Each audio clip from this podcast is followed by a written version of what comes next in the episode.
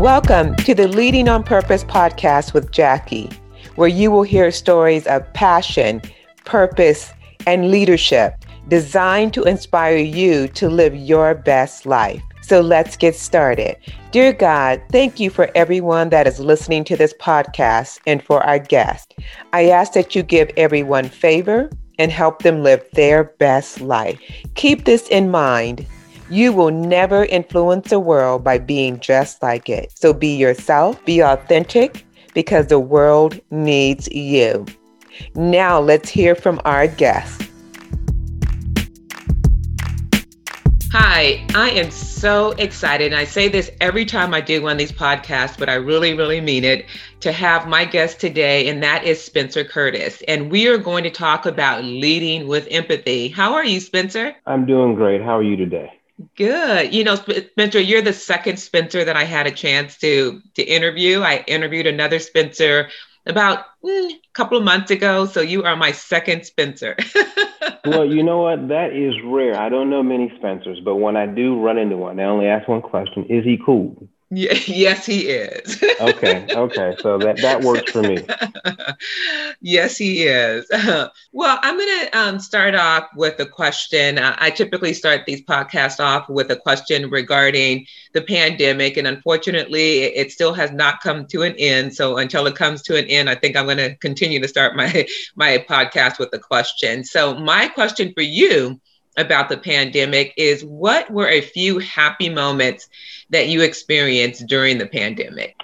Uh, you know, I think first of all, I think um, I've been very fortunate. Um, I, as I, I explain to people, and even when I talk to my parents, I always tell them, you know, I don't have any more problems today than I had two years ago. And there are many people who can't say that. So I, I have nothing to complain about. But I will tell you, um, it has been a great opportunity to really slow things down. I mean, I spend more time cooking with my wife, more walks with the dog.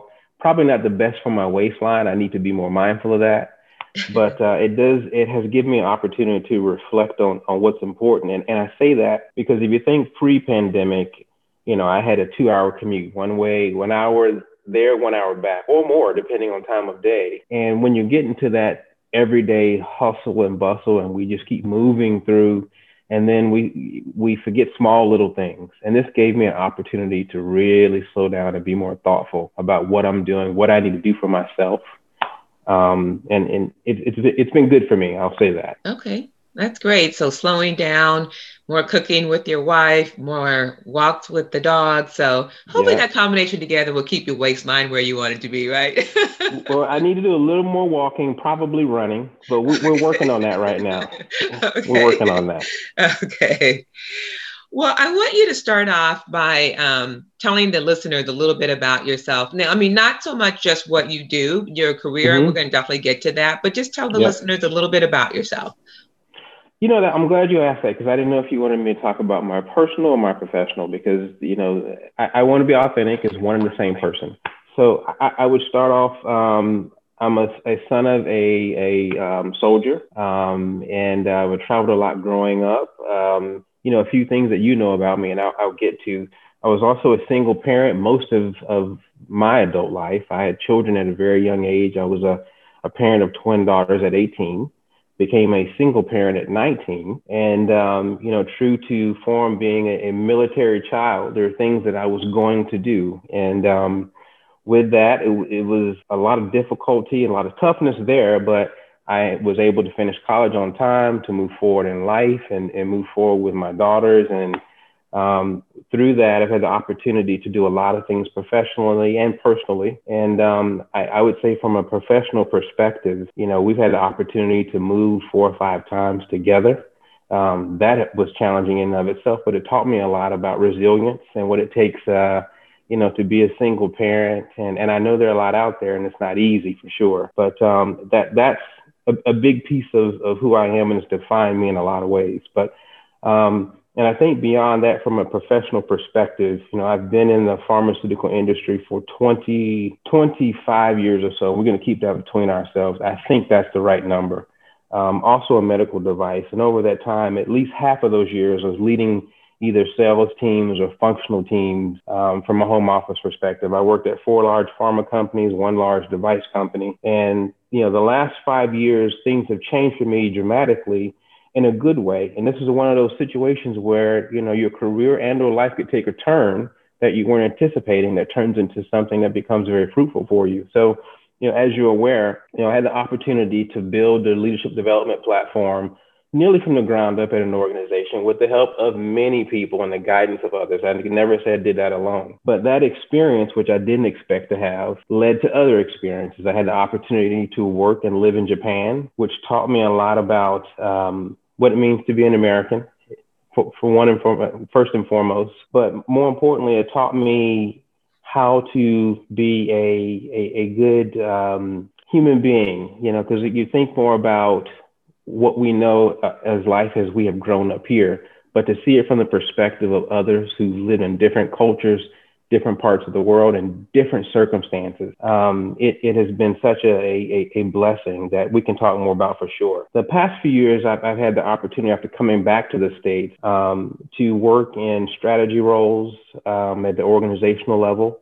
And that has also changed me a bit because I've had the opportunity to see things from a lens that few people get to see and, and give me the opportunity to not only look at what's before me, but also reflect and understand why decisions are made and how people play a part in all the things that we do. And um, it, has been real special. So um, I hope I haven't said too much, but you know that that's who I am. No, that that's great, Spencer. I, I want to unpack a couple of things that you said. I'm actually going to go back to what you mentioned about um, being a single parent um, at an early mm-hmm. age and things that you you were going to do, being um, the son of, of someone from the military. So, what were some of those early lessons that you learned that you have now applied to to your to your life and your career? Um, I'll, I'll have to start with discipline. So, you know, as you would imagine, um, being a son of a military child, you're going to have a lot of discipline. That's not necessarily the case, but in our family it is. And I also had a, I, I want to call a military mom, but she wasn't in the military, but she ran a military at home. So both of my parents are very tough and instilled uh, values that still to this day are important to me. One, accountability, to discipline. And, and, and I'll even stop there because what that, what that meant was if you're going to do something, you're going to do it well. If you're going to do, not only going to do it well, you're going to be accountable for what you do, whether it works out or not. And so those things have guided me through life. And, and I think what that really gives you is resilience. You know, we all have to think through life isn't always what we expected it to be. And I even think of you and I think about that. If you don't see what you want, make what you make it what you want to see. And so I think sometimes we have to do that in life as well. Oh, that's great. And congratulations on your success of raising twin daughters, you know, alone as a single parent. I, I, obviously, like you said, there's a lot of single parents out there and I don't think anyone would say that's an easy job to have. So, you know, congratulations. And you definitely have had a successful career as well, Spencer. So a lot to be proud of. And I'm sure your parents are very proud of you, though. Well, thank you. I appreciate that. I, I think raising um, children is probably one of the most difficult things you'll do and rewarding things that you do as, as an adult, for sure. Um, but thank you for that. You, you're very welcome. So, our, our topic today is around leading with empathy. So, I want you to share a little bit about actually you know i'm going to back up for a minute spencer. Before we jump there i want to share i want you to share a little bit more about what you're currently doing. So you you mentioned about your last few years some of the different experiences that you've had but can you just share a little bit more about what you're currently doing now? Yeah um, and you know it's i have a if you can see me i have a smile on my face because um, it's an exciting role. The organization i work for now we're in the process of standing up a digital business unit. And the reason reason for that is we believe that we are in a point in time in history where technology and healthcare are inseparable. And if you don't believe that, I, and I can't see what you're wearing, but I would imagine somewhere on you you have some technology of some sort right now. Some kind of uh, you're there. You go. so you got your heartbeat, all those things. We're already living in a world where you can get all your vitals. You, you don't need you don't need to go anywhere for that. It's just how do we link that to the care that you're receiving? We feel that where we are now is a small step and where healthcare is going in the future, they will be inseparable. And so with that being said, you know, our goal as an organization is to be a pioneer in this space by 2025, to be a leader in the space by 2030. The exciting part about that is I can't tell you where we're going because we don't know what technology will be available even next year. So our primary focus is understanding from a strategy perspective what capabilities do we need to build that will enable us to be that leader in 10 years or to be seen as a pioneer in five. And so for me, I think, you know, traditional pharmaceutical business is exciting, but to be a part of something from the very beginning is even more exciting. It's a lot of work, um, but exciting. Um, currently, we started with a staff of about four or five. You know, we've doubled in size already and are looking to do more. And quite frankly, from my perspective, as I look at our book of work of what we're trying to accomplish, all we need over the next two or three years is one good decision, one good bounce, and we are we will become overrun with work uh, and opportunity very easily. So a lot of good things happening in this space from a, a strategic partnering perspective. And if you think about it, and, and I don't know if you check, you have a, a look on the internet at the number of mental health or wellness apps that have been created in the last two years. And the pandemic helped with that as well. But I think we are just beginning to get started in this space and there'll be more to come. And I do think we will live in a world where the healthcare and technology will be inseparable. Yeah, you, just like you, like you said about the mental health, definitely the pandemic has taken a toll on on probably everyone's mental health to mm. a certain degree, and um, yeah, there's definitely a lot of focus on that, and and mm-hmm. we're not mm-hmm. out. We're not out of the the pandemic mm-hmm. yet. I mean, hopefully the future is definitely brighter from that perspective. We're getting there, but there's still mm-hmm. a ways to go, and there's a lot that we've learned over the last couple of you know year and a half now that I'm sure we need to take into the future. So that's one of the things well, that worries me sometimes is that people are mm-hmm. not going to take what has been learned over the last year. And then as we start to transition back into offices and doing things as it was before, that we're not going to take some of those learnings. That's something that really concerns me because it's going to be a huge missed opportunity. I, I agree. And I, and I have to tell you that with my, my buddies and, and, you know, my friends are, you know, masculine guys. I've never had more conversations about mental health mm-hmm. and taking care of yourself than I've had in the last year. And even I think when we go back to work, I think we're finding that there we don't know what work will look like in the future because what we found is that we we probably could do the work from home. There's also a piece of that that you need to have those hallway conversations. And so I think, you know, somewhere in the middle will land, but I think within that we're all going to be thinking more about our health, overall health and well-being and what that has done to us. So how do we find that balance? So I think it's a good thing. I really do. Absolutely. I totally agree. So, with the work that you're doing, Spencer, and just in general, right now, I think great leadership is more important than ever. I mean, it's always important, but it's definitely more important than ever right now. Um, how do you describe great leadership? What does that look like to you? I thought a lot about this question, and I have to tell you, from my perspective, I'm immediately reflecting on leaders that I have respected, have been willing to do anything for, and if I hadn't felt that way, they wouldn't be top of mind for me. And I think it, it's a few things. One, being authentic, having the courage to be authentic, and then having empathy. And I, I did a little bit of research, and I hope you don't mind because I, I, I was really thinking through this. And you know, there are three types of empathy. There's cognitive empathy when you're simply knowing how other people feel, or you think they know what they're thinking. Emotional when you feel the physical along with another person. It's almost like the emotions are contagious. And then there's compassion. That's when not only do you understand a person's predicament and feel with them, but also feel spontaneously moved to help if needed. Those are the leaders that you'll walk through walls for. And I've seen a few of those uh, in my time, and not only here in the US, but also in Japan. And I think that compassion is something that we all need to, to feel, not even if we're leading an organization, but even in our personal lives, I think is extremely important. So, so let's again break that down a little bit more. Mm-hmm. So, what does that look like in practice, in your opinion? What does leading with empathy look like in practice? You mentioned that you think about some of the leaders that have influenced you. What are some of the things that they do that help you see that they're an empathetic leader? I think the most important thing is always trying to put yourself in the shoes of others. Um, it's it's always one thing for us to to deal with the story we tell ourselves, and we all tell ourselves stories when we're leading people or teams or even at home. But if we can just stop and take a moment to reflect and put ourselves in the shoes of other people, it may change the way we respond, the we, the way we behave. And to me, that makes all the difference in the world. And the way that plays out from a work perspective, if you think about, I, I work with a lot of people who always say the right thing, a lot of them who say the right thing. But the ones that are special are the ones who take the time to do the right thing.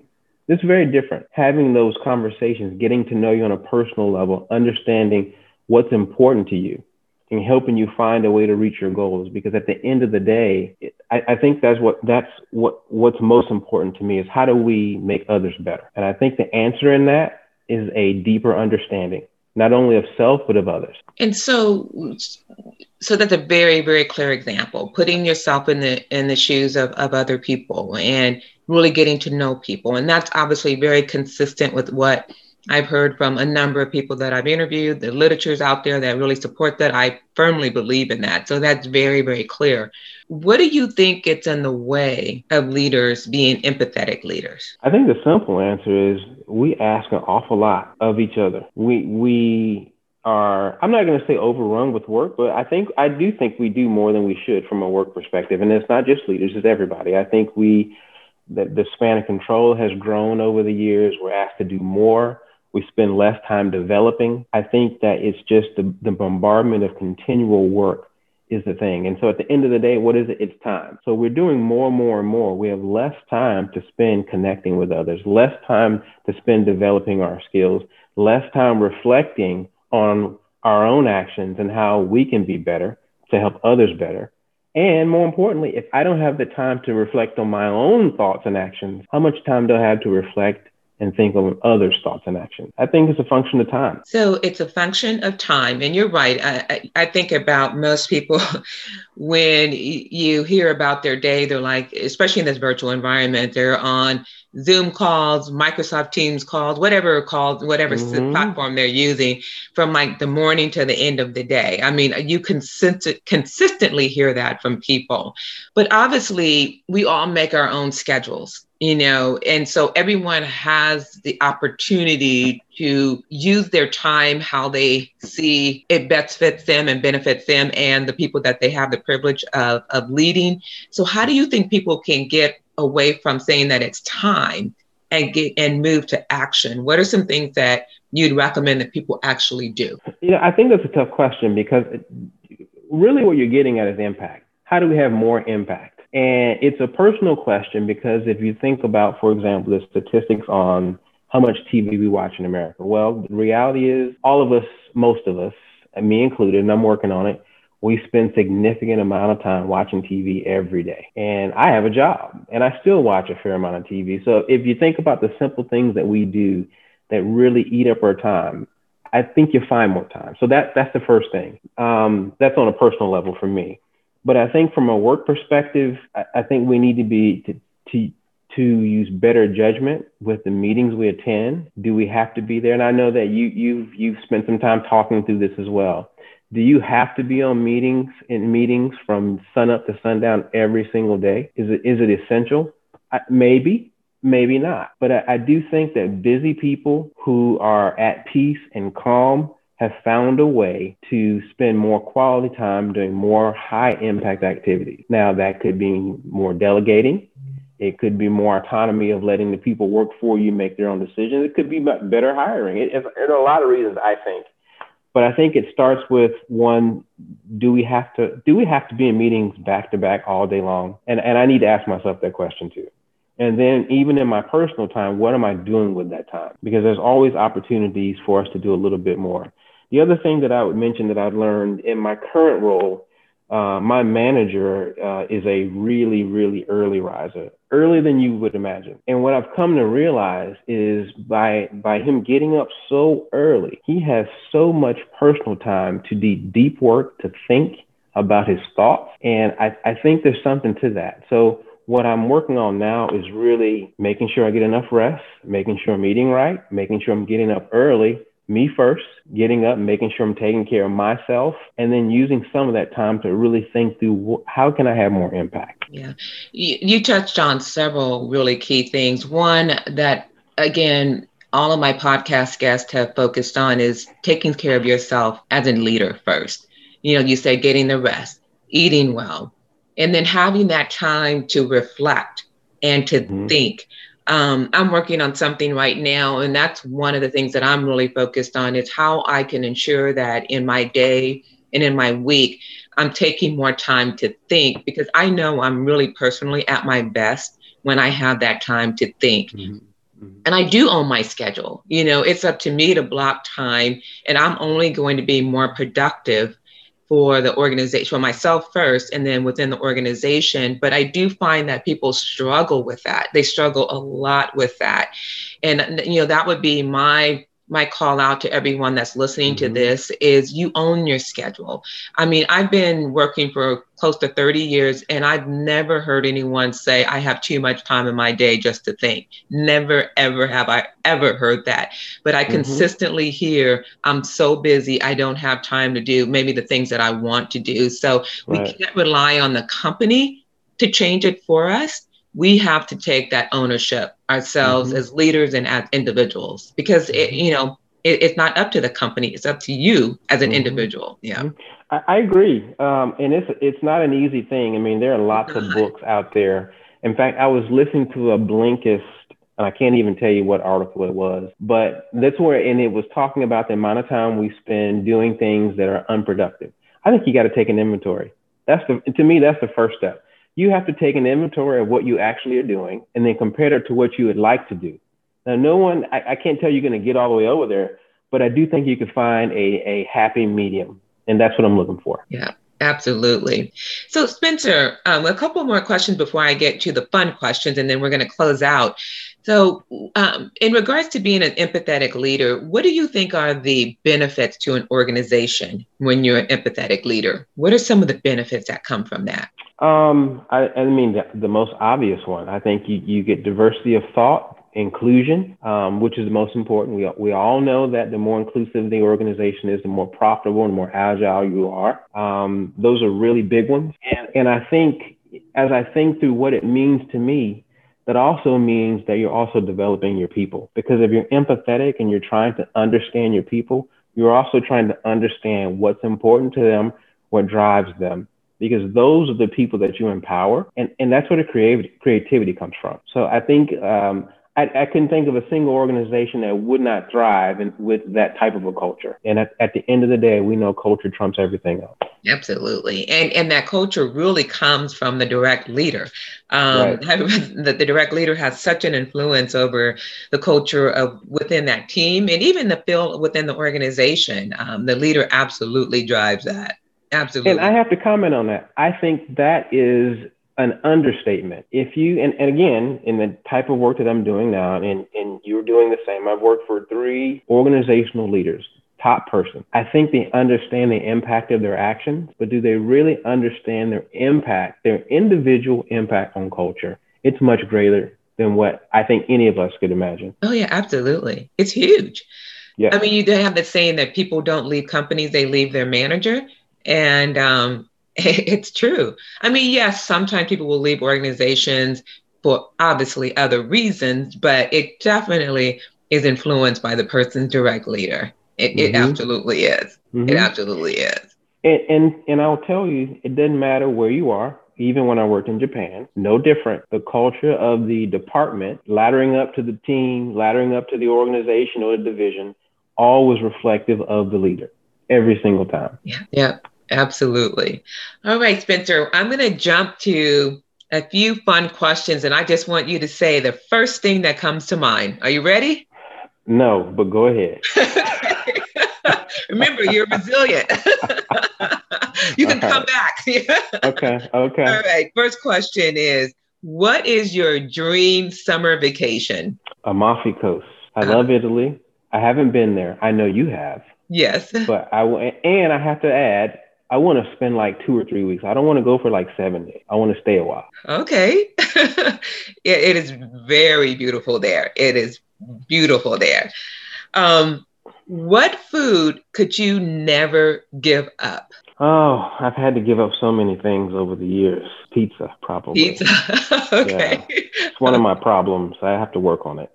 Do you have a favorite pizza place? You know what? Um, because of the pandemic, I make my own pizzas.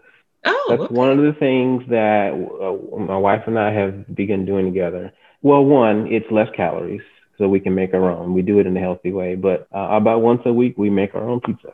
Okay, I love pizza too. That's one of my favorites.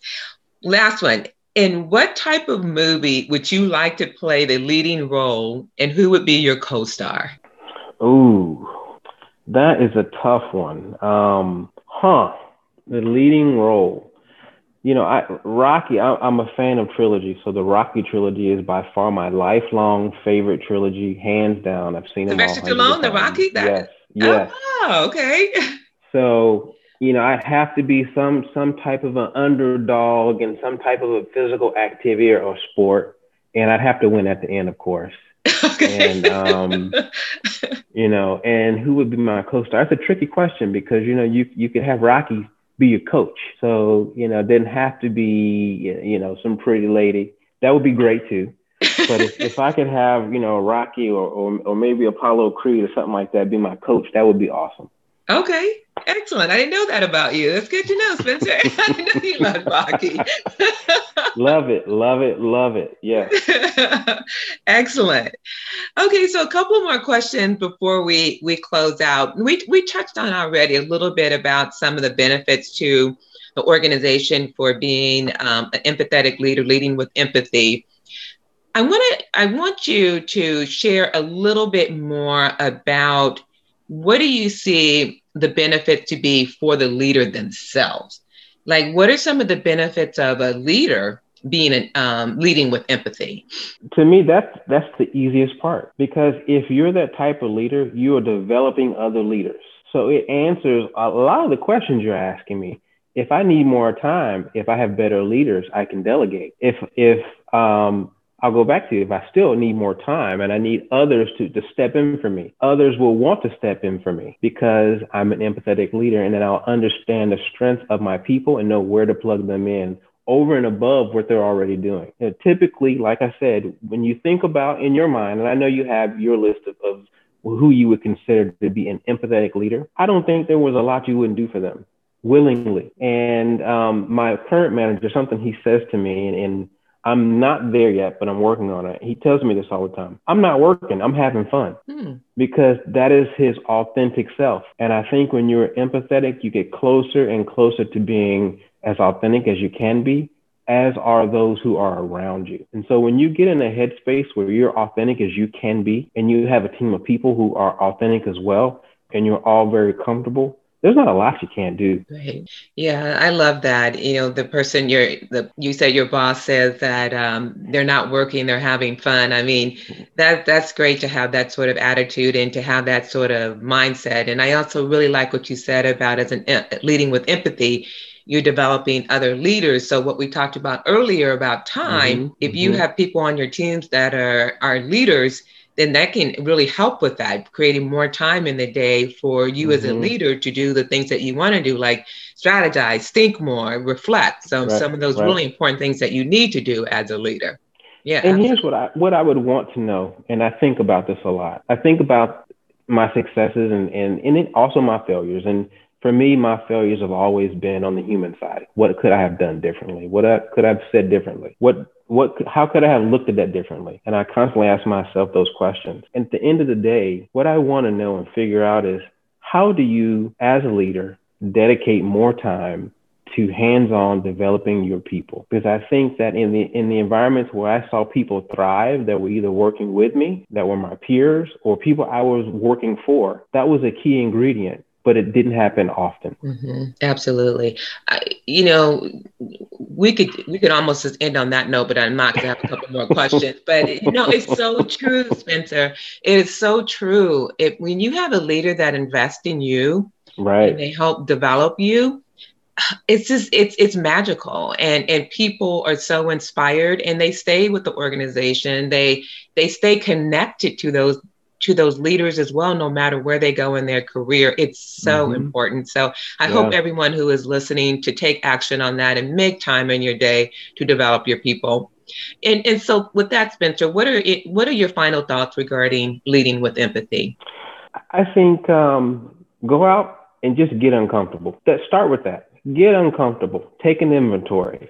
Think about what you're doing with your time. I think we talked about that just a moment ago. Try something new. Try and understand and get to know those around you, especially those who are more, most different, and understand what motivates them and how you can help empower the people around you to grow and become stronger leaders. And I think in that you'll find the answers to many of the things that we discussed today. Yeah, absolutely. So my final question, Spencer, is what is your favorite quote and why? Um, you know, I, I, I knew you were going to ask me that, and I said it already. And I think about you um, because I've known you. How long have we known each other, by the way? You um, since I've been at uh, so close to five years, four and a half. I think I think I think longer, set six at least. No, because I've been I, away. Four. Okay, all right. Yeah, four. Sure? Yes. Okay. So I think what I'm going to give you is be the change you want to see. And if I haven't heard you say that, I've seen you do it. Hmm. Oh, thank and you. And so, yeah, and, and and I'm not saying it just because it's you, but I do think that the things that I'm most proud of are things that we that have created, and maybe not, maybe hadn't have thought of it that way at the time, but we created the world we wanted to see, and even in the work I'm currently doing, the things that I struggle with, I'm still trying to create the world I want to see. That's awesome.